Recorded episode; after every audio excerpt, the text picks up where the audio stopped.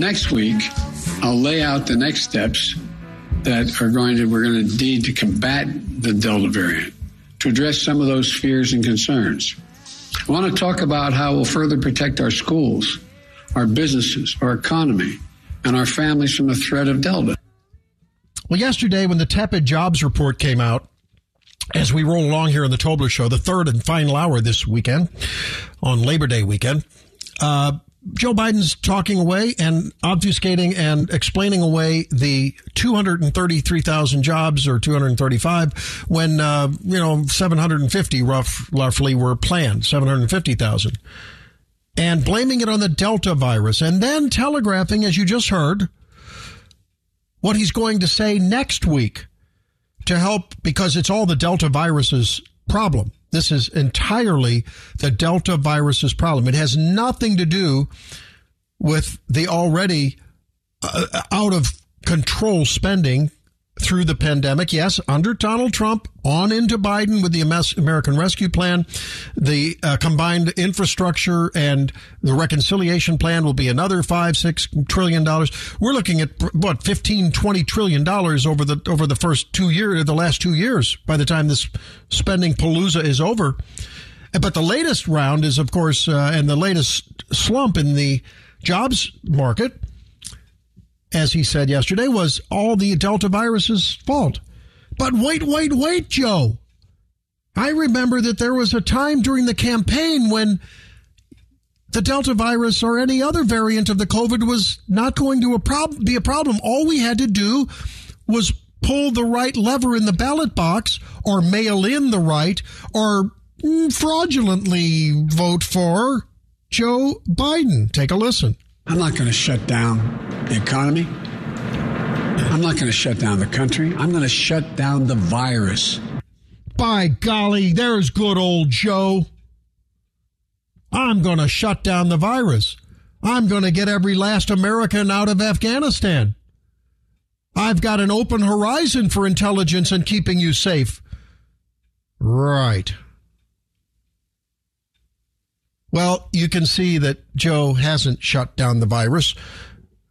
Clear minded Americans that heard that should have known better.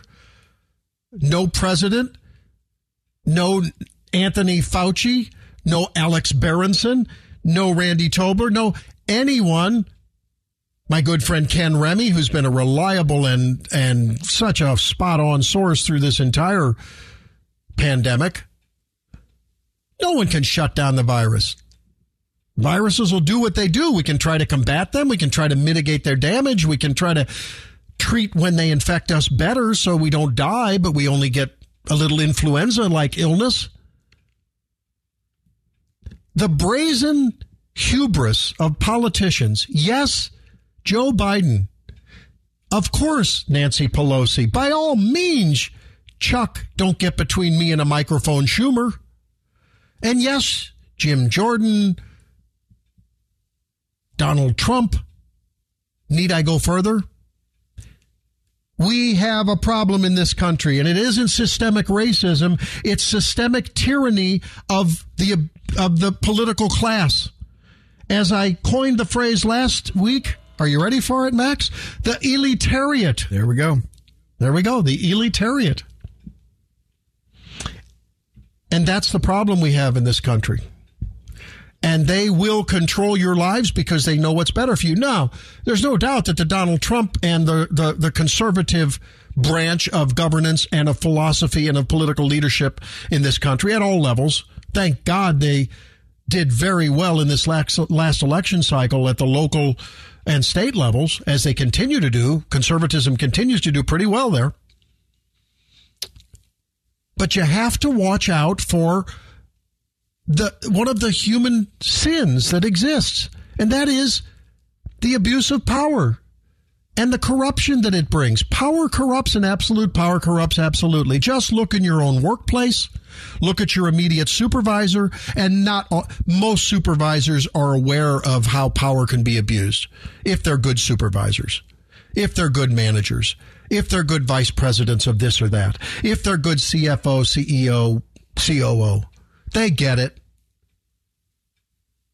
but you have to fight that inner tendency. And unfortunately, the concentration of power, the worship that we have, and I use that, I, I don't throw that word around loosely. I mean it. The worship that we have for political leaders. Yes, those of you who worship Donald Trump, I think it's a mistake.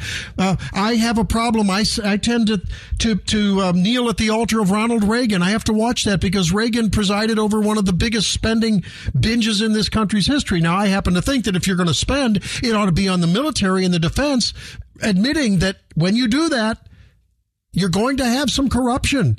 But that is a constitutional and a necessary power that we need to delegate to the federal government because we can't do it at the municipal state level. You can't do it. I've had these discussions with people. Well, Randy, why why are you so pro military, pro defense? Look at the, a hammer cost fifty dollars in the well, those days are over. That doesn't happen. But but we do know there's waste and fraud in the in the military. But I'm going to tolerate that more than I will waste and fraud in, let's say, the Social Security disability program. I know it. I see it. I live it. Sorry, it happens. It expanded 50%. The disability beneficiary pool uh, grew by 50% under Barack Hussein Obama,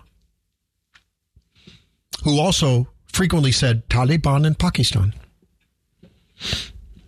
No, I mean, I, seriously, we we have to consider about the abuse of power and and how anymore we don't think about hypocrisy and we the people don't call it out. And especially us conservatives if we want to have the high ground and and and get the trust of that independent voter that Chris Lozano our guest in the last segment and the segment before talked about that independent, middle of the road, a little left, a little right, depends on the election cycle, depends on how the seasons are are blowing economically, politically. You know, those are the people that we as conservatives need to convince to vote for our guy or gal.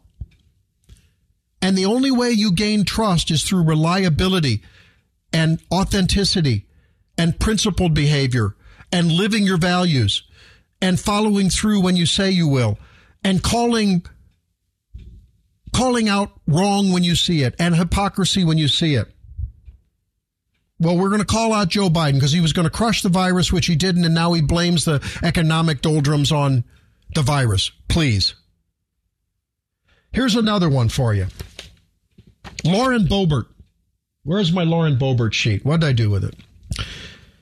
Lauren Boebert is this um, very popular congresswoman who is a cafe cafe owner. I think they call what is it? They call it the Revolver Cafe, but it has a it has a gun theme. She owns a, she and her husband own a, a, cafe in Colorado, and she unseated a, uh, a, stand, an incumbent, and she's a, a gun toting cafe, you know, running populist Republican from Colorado. Well, guess what? Here it is. Here's my paper on my non nicotine stained fingers. And here's a story I saw out of the Associated Press. My son shared this with me. My son keeps me honest. He says, Dad, you're watching too much Fox News. You got to. I said, No, I watch CNN. I watch MSNBC. And I say, You read too much Atlantic. Love my son. He's a he's a great great thinker, and we have great debates. I hope you have great debates with your family that are that are high level, intellectual, well referenced, and and and um, um, you know uh, respectful of the other position. Colorado's Bobert, AP News, Colorado's Bobert, Biebert, Bobert, you say Bobert, I say Biebert, let's call the whole thing off, discloses husband's work for energy firm. Colorado Representative Lauren Bobert's husband made $478,000 yes, last year working as a consultant for an energy firm. Information that was not disclosed during Bobert's congressional campaign and only reported in her financial disclosure forms filed this week. In paperwork filed with the House of Representatives on Tuesday, uh, the uh, said that she did not disclose. She had disclosed this. She also listed Boebert Consulting spouse on the candidate form, but listed her husband's income source as N slash A. Now, Kedric Payne, who's a former deputy chief counsel in the Office of Congressional Ethics, says the spouse is supposed to disclose the source of all earned income, and this doesn't add up with what was in the prior filing. Now, look, Max and I have done a search. We have not done a, a, a Woodward and Bernstein, you know, Watergate search, but we've looked a cursory search. Yes, a cursory, but a a, a good faith search to yeah. look for this on the right wing media. I've not seen it on Daily Caller, on Townhall.com, on Fox News. What is wrong with us? If this would have been Nancy, someone in you know in California, if this would have been a blue state representative that was, uh, if this would have been AOC, who didn't, you know, make a claim that her, I don't think she's married, but, uh, but let's say she was. You know, and, and she didn't, my God, it would be all over. It'd be newsbusters. We'd be railing on this. Uh, Chris and Tony, Katie and uh, everyone on this station, Vic, Ken, Mike Ferguson, St. John the Philosopher, Gabe, everyone would have been talking about it. Dan Bongino would have been apoplectic. He'd have had a stroke. But we're not doing this, and it's not right.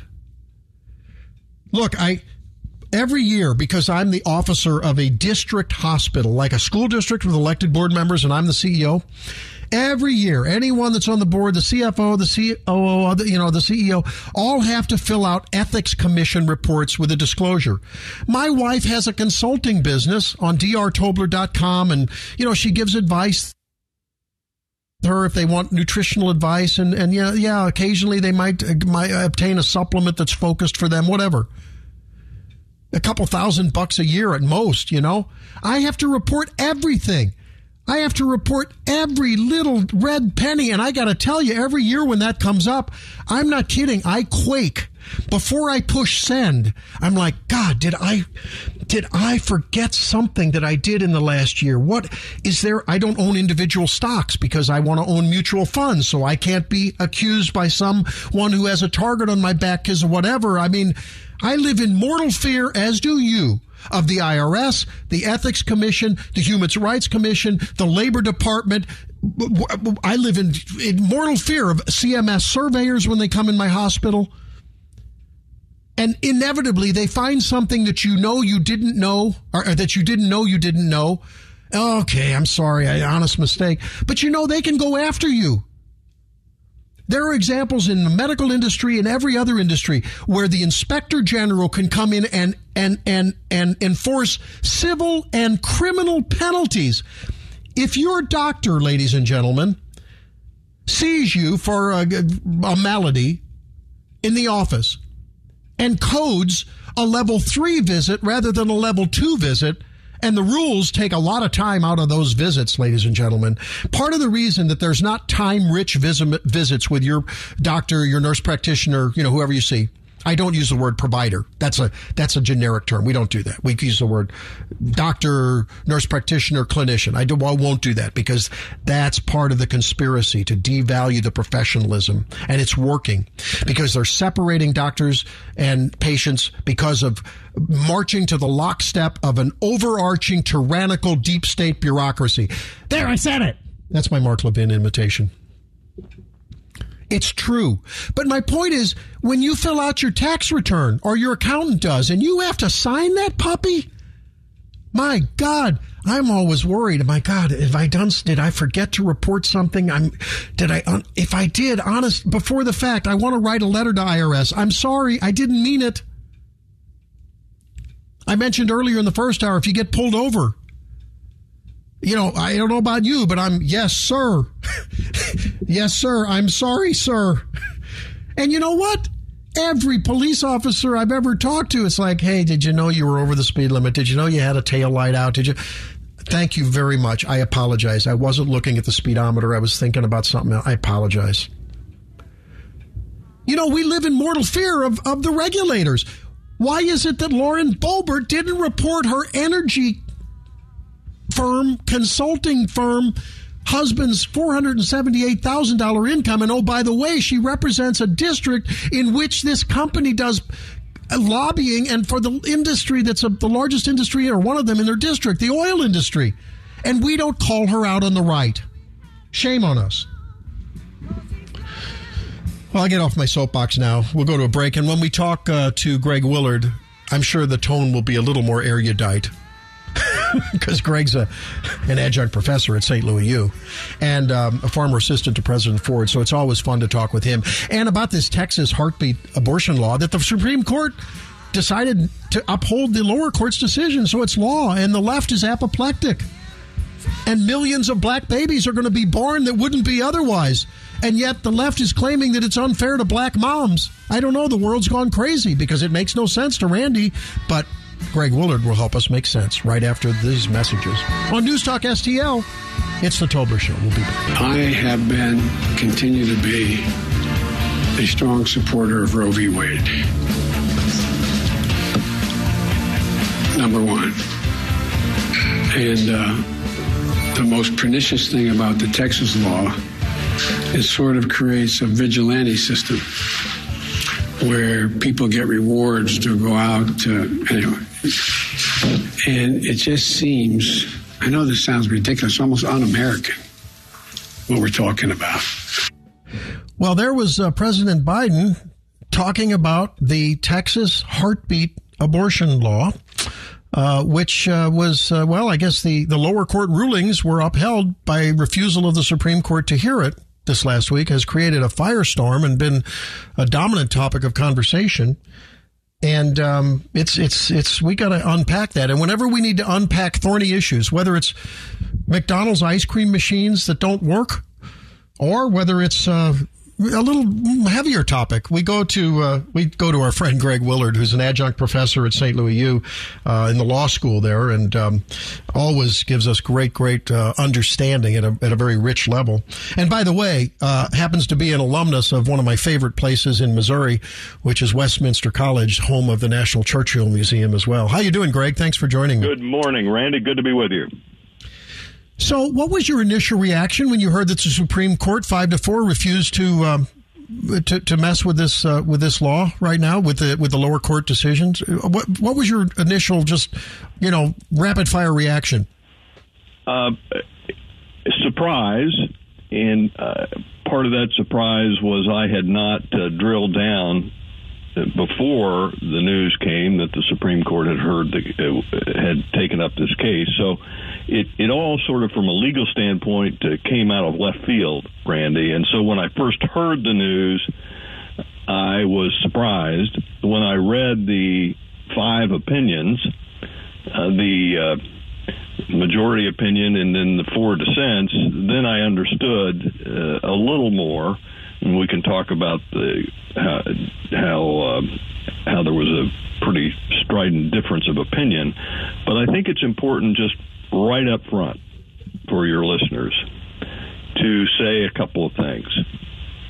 Number one, Roe v. Wade and Casey were not overturned by what the Supreme Court did. Instead, what the Supreme Court did Wednesday night on a really, really tough technical question. They refused to hear this case on a technical procedural ground. And I think, unfortunately, what's happened in the public square is that clarity has gotten lost in the cacophony of of uh, that Roe v. Wade has been uh, and Casey have been overturned. They have not. Uh, it was uh, it was not heard on a technicality. Having said that, the ramifications of this case, both for the abortion part of, of the public square, but on other parts of the public square that we can talk about is enormous. It cannot be overstated, Randy.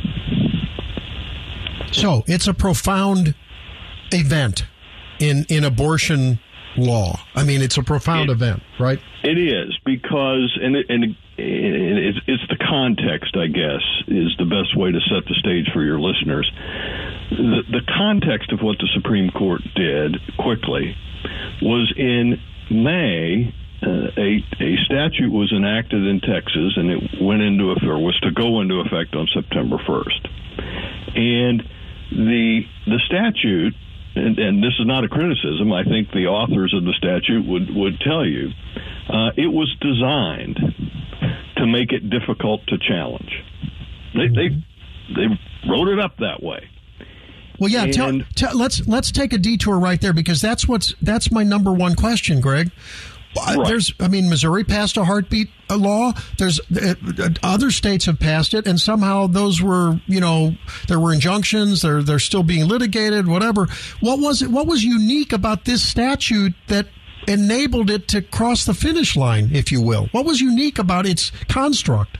Right. What was unique is that the enforcement mechanism is not the state of Texas.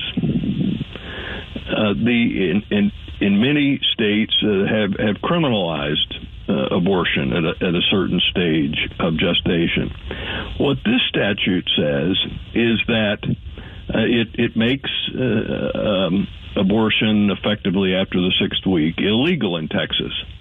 But what the statute says is that it will not be criminally prosecuted, but rather there is civil liability for uh, the person who performs the abortion and for any person who aids or abets in the performance of that abortion. So, so it's a it sets up this civil liability construct. Number one, number two, anybody can bring that lawsuit. Let me say that again, Randy. Hmm. Anybody can bring a lawsuit alleging a violation of this statute. Hmm. And if that person prevails in that lawsuit, the statute is mandatory. Number one, the court has to provide any injunctive relief. Number two, the court shall award that person at least ten thousand dollars. And and get this, the person who prevailed gets to have all of their attorney's fees paid. So we suddenly, for the first time in in uh, this uh, abortion rights journey that America's been on for 50 years, we have this statute which allows enforcement by private plaintiffs uh, for civil liability. And in your lead-in, you played the, uh, the, the statement by President Biden where he talks, uh, he, he compares this to setting up a vigilante system.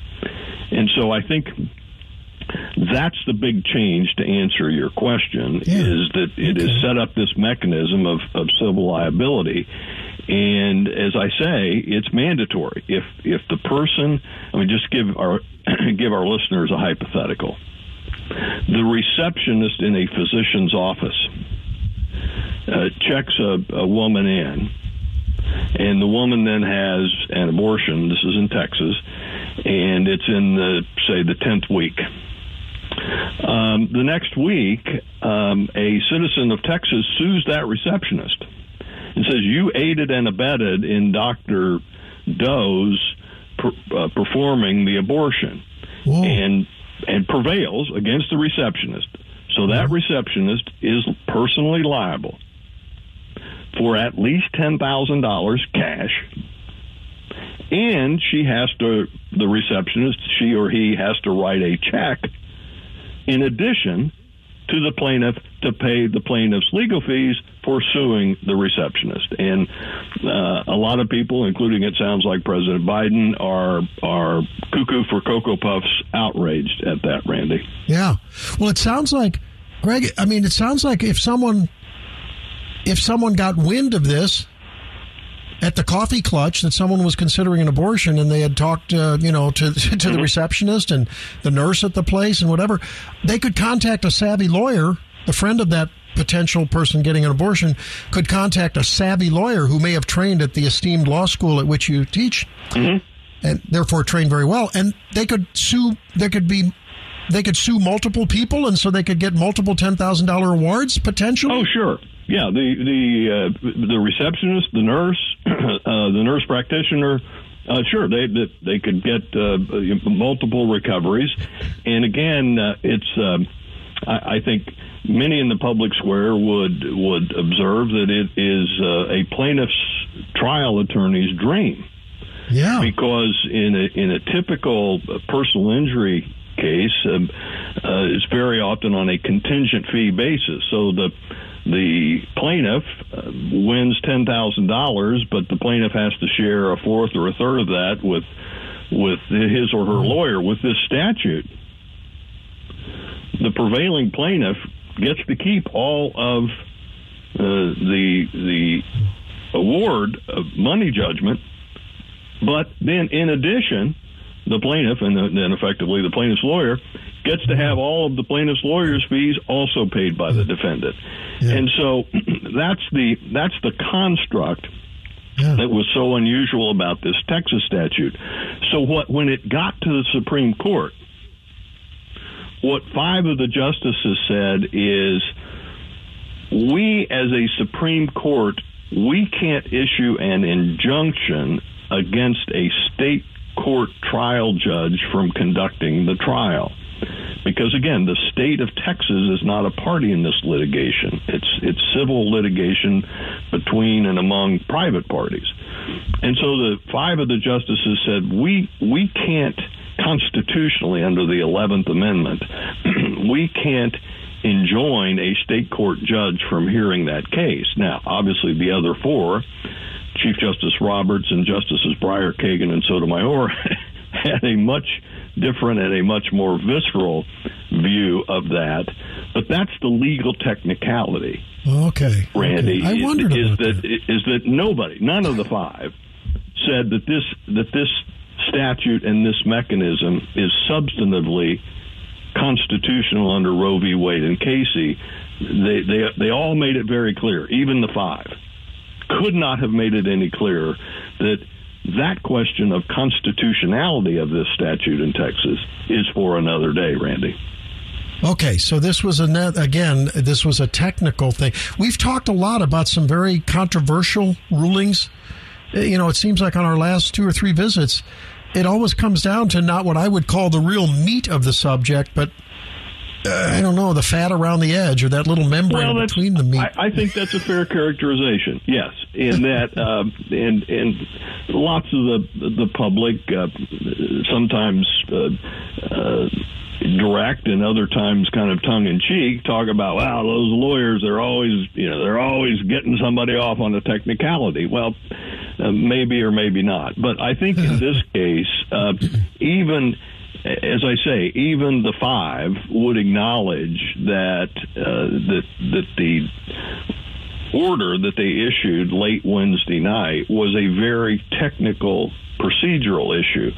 So where where that left everybody and where we find ourselves uh, where the people in Texas find themselves today, because let's be clear, this this law is not enforceable outside of Texas against anyone. Um, but uh, this morning in Texas, um, with one exception, it uh, if an abortion is is performed beyond the roughly sixth week that where there's a heartbeat detectable, that the persons involved in that, whether it's the physician, the receptionist, the nurse, the nurse practitioner, um, someone who drove the the uh, the woman receiving the abortion to the hospital and, and, and drove her there and sat with her and drove her home. All of those people are still subject to this civil liability we just outlined. The one exception is late yesterday in Travis County, Texas, uh, which is the Austin area, a state court judge entered a temporary restraining order, a temporary injunction, uh, blocking enforcement of this statute against a certain specific group. But um, that's that's a pretty narrow read yeah. right now uh, as we, as we sit here on a Saturday morning. Yeah, I saw that. The judge, uh, Maya Guerra, Guerra Gamble, said that an anti abortion group is restrained from exercising their rights under this law and suing Planned Parenthood, I guess, until a further hearing in September. So basically, she's demasculated. She's taken the hammer out of their hands, right? Temporarily. Well, yeah, she's blocked. Yeah, she's blocked it, uh, and, uh, and and but and her injunction applies just to the parties of that litigation. So that's what I that that's why I say it's a pretty it's a pretty narrow read. Sure. Uh, so if you have a if you have a woman in, in El Paso, Texas, who was scheduled to have the procedure done on Monday, um, my guess is that it is highly likely that uh, she would proceed to, and, and, that physician and people okay. who are aiding and abetting her would proceed at their own risk. Okay. We're talking with Greg Willard, uh, adjunct professor of law at St. Louis University, former assistant to President uh, Ford. Gerald Ford, and uh, and our uh, expert and go-to legal expert whenever we talk about these thorny issues of the law, which are difficult to understand. And uh, Greg, if you can stay with us, uh, you know, J- Joe Biden in his talk uh, the other, last week after the ruling uh, telegraphed that the DOJ is looking into ways to try to somehow, I guess, blunt or undo or mitigate what they view as the damage of this law on women who would like to have an abortion. So maybe you can speak to that and do a little speculative law uh, sure. uh, evaluation analysis after this, and talk about the larger ramifications and where we're going in terms of the domino effect across these states. Because I have a feeling you're going to see these things being introduced in legislators all all over legislatures all across the land.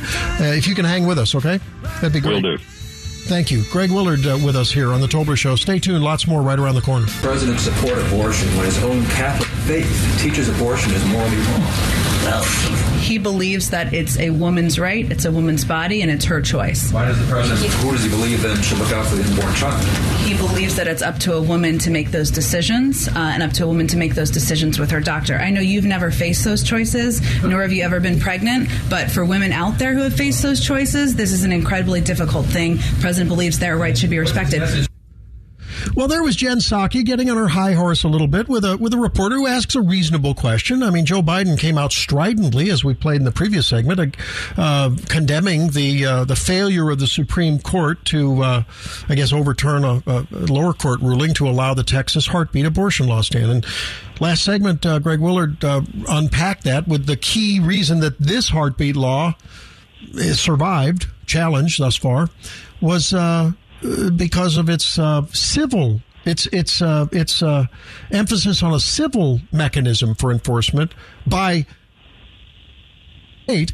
Uh, rather than a criminal penalty, for instance, like I think that was the heartbeat law here in Missouri, uh, if I'm not mistaken, Greg. And he joins us here for a few more minutes. That's that's really the fundamental linchpin difference here, right? So what's what's going to prevent everyone, every legislator in a conservative state uh, where where it's got a good passage chance of passing because of you know the the way the houses are built. Um, from just copying that law, Greg. I mean, and then why would anyone well, want to challenge it? Is that what you think is going to happen over the next uh, legislative sessions across the land? Well, two things, Randy. You are you are so right that the uh, cascade of copycat states is about to flow forth. And uh, for example, I think similar legislation may have been introduced already in South Dakota. So I think uh, our our listeners are, are going to see and hear uh, lots and lots of states uh, just jump into the Me Too line with what Texas has done. Secondly, I would uh, make this observation. This may begin to look like the dog that caught the car because there are many, many millions of people in the public square who are championing the fact that the United States Supreme Court refused on a procedural technicality to intervene Wednesday evening. I would suspect, Randy, that among those tens of millions of people who are delighted and cheering what the court did. Um, a significant portion of them are very strong proponents of the Second Amendment right to bear arms. Mm-hmm. What is to stop a state if, in the end, this civil liability structure is held to pass constitutional muster? What is to prevent a series of states from passing laws providing for civil li- liability for anyone who aids and abets in the pers- purchase or possession of a weapon. Oh my! An assault, an assault weapon, a Wow. pistol. Uh, pick, pick pick your weapon, but um, I think that's why I say, Randy, everybody, and, and as you and your listeners know, I never ever take a side on any of the issues we discuss, and I'm not going to take a side this morning. Oh shucks! If if we if we accept the proposition, whether your, your listeners agree or disagree, if we accept the proposition that Roe and Casey are still the law of the land, and that there is a a constitutionally recognized right to abortion uh, for a woman under that Roe and Casey, and if we also recognize that your listeners have a constitutional right to bear arms, and your listeners have constitutional rights that are individual and personal to them in a variety of other contexts. If a state can pass a law imposing civil liability for persons that aid or abet in you or your listeners exercising one or more of those individual core civil rights, um, as we say up in the country, somebody's going to have some splaining to do. And so, all I'm all I'm suggesting to your listeners is take a step back when reflecting on this case. Take a step back and ponder whether in our constitutional system, in our republic, whether we want neighbor against neighbor litigating in the courts for tens of thousands of dollars the constitutional individual liberty rights of that other neighbor.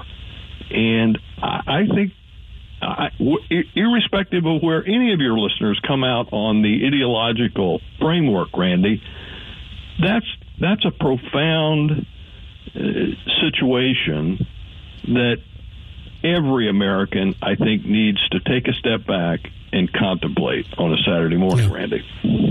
All right. Well, and with that, we will wrap. But I think what I'm hearing, Greg Willard, is you have just given the key to the proverbial Pandora's box to the anti-gun lobby,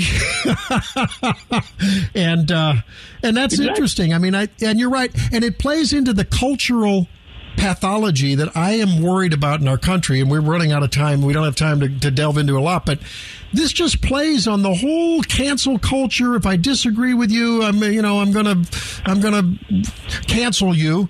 Um, Well, let me just quickly interject, Randy, because you you I, I talked about the Second Amendment. You have absolutely put your finger in, in your observation spot on. What about our rights under the First Amendment, whether it's freedom of speech, association, or religion? Wow. Yeah. No, that's right. No, if I if I don't like the church you go to because your church is an anti-abortion church, am I now aiding and abetting? You know, I mean, uh, I, I- I could sue. I could sue the pastor because he's aiding and abetting. Uh, This is crazy. I don't know. It's it's it's all over the map. Greg Willard, we love when you're on, and I really appreciate your time on a on a Saturday morning. And uh, boy, thanks. I hope when the Mississippi ruling comes down, which I think is more about that meat, not so much technical. That's yeah, my that's read. the sub, that's a substantive issue, Randy. Okay, we'll we'll touch base again then, if not sooner. Greg Willard, we really appreciate you, my friend. Thank you so much. Good to be with you. You stay safe. We will. You too. Well, there he is, Greg Willard. Um, and I didn't have a chance to talk with Greg about it um, because we're going to go to our close, which has become quite popular and uh, is, I hope, moving you like it moves me every week uh, with the great voice of David Phelps. Um, uh, suffice it to say that I- someday I want to engage Greg in a really robust discussion about potential differences as this layperson sees them between the clear ink on the paper of the Constitution about our Second Amendment rights and where I don't see any ink on the paper about the right to terminate a preborn human being, at least genetically. I think otherwise too. And so maybe there's a little nuanced difference, maybe not such a nuanced difference in the uh, in the in the uh, the constitutional right and its construct. But that's a Roe versus, versus Wade argument that we'll be talking with Greg about when we have a little more time. Well, for producer Max, for Randy Tobler, for all of us here at News Talk STL, thank you for being with us. If you like what you heard, like us on Facebook. Make sure you stay tuned with us next week and stay tuned with me at Randy Tobler MD on Twitter and on our Facebook page, uh, and tell your friends about it and like us on Facebook and uh, spread the good word because we try to keep it honest. We try to keep it truthful and we always are destroying woke.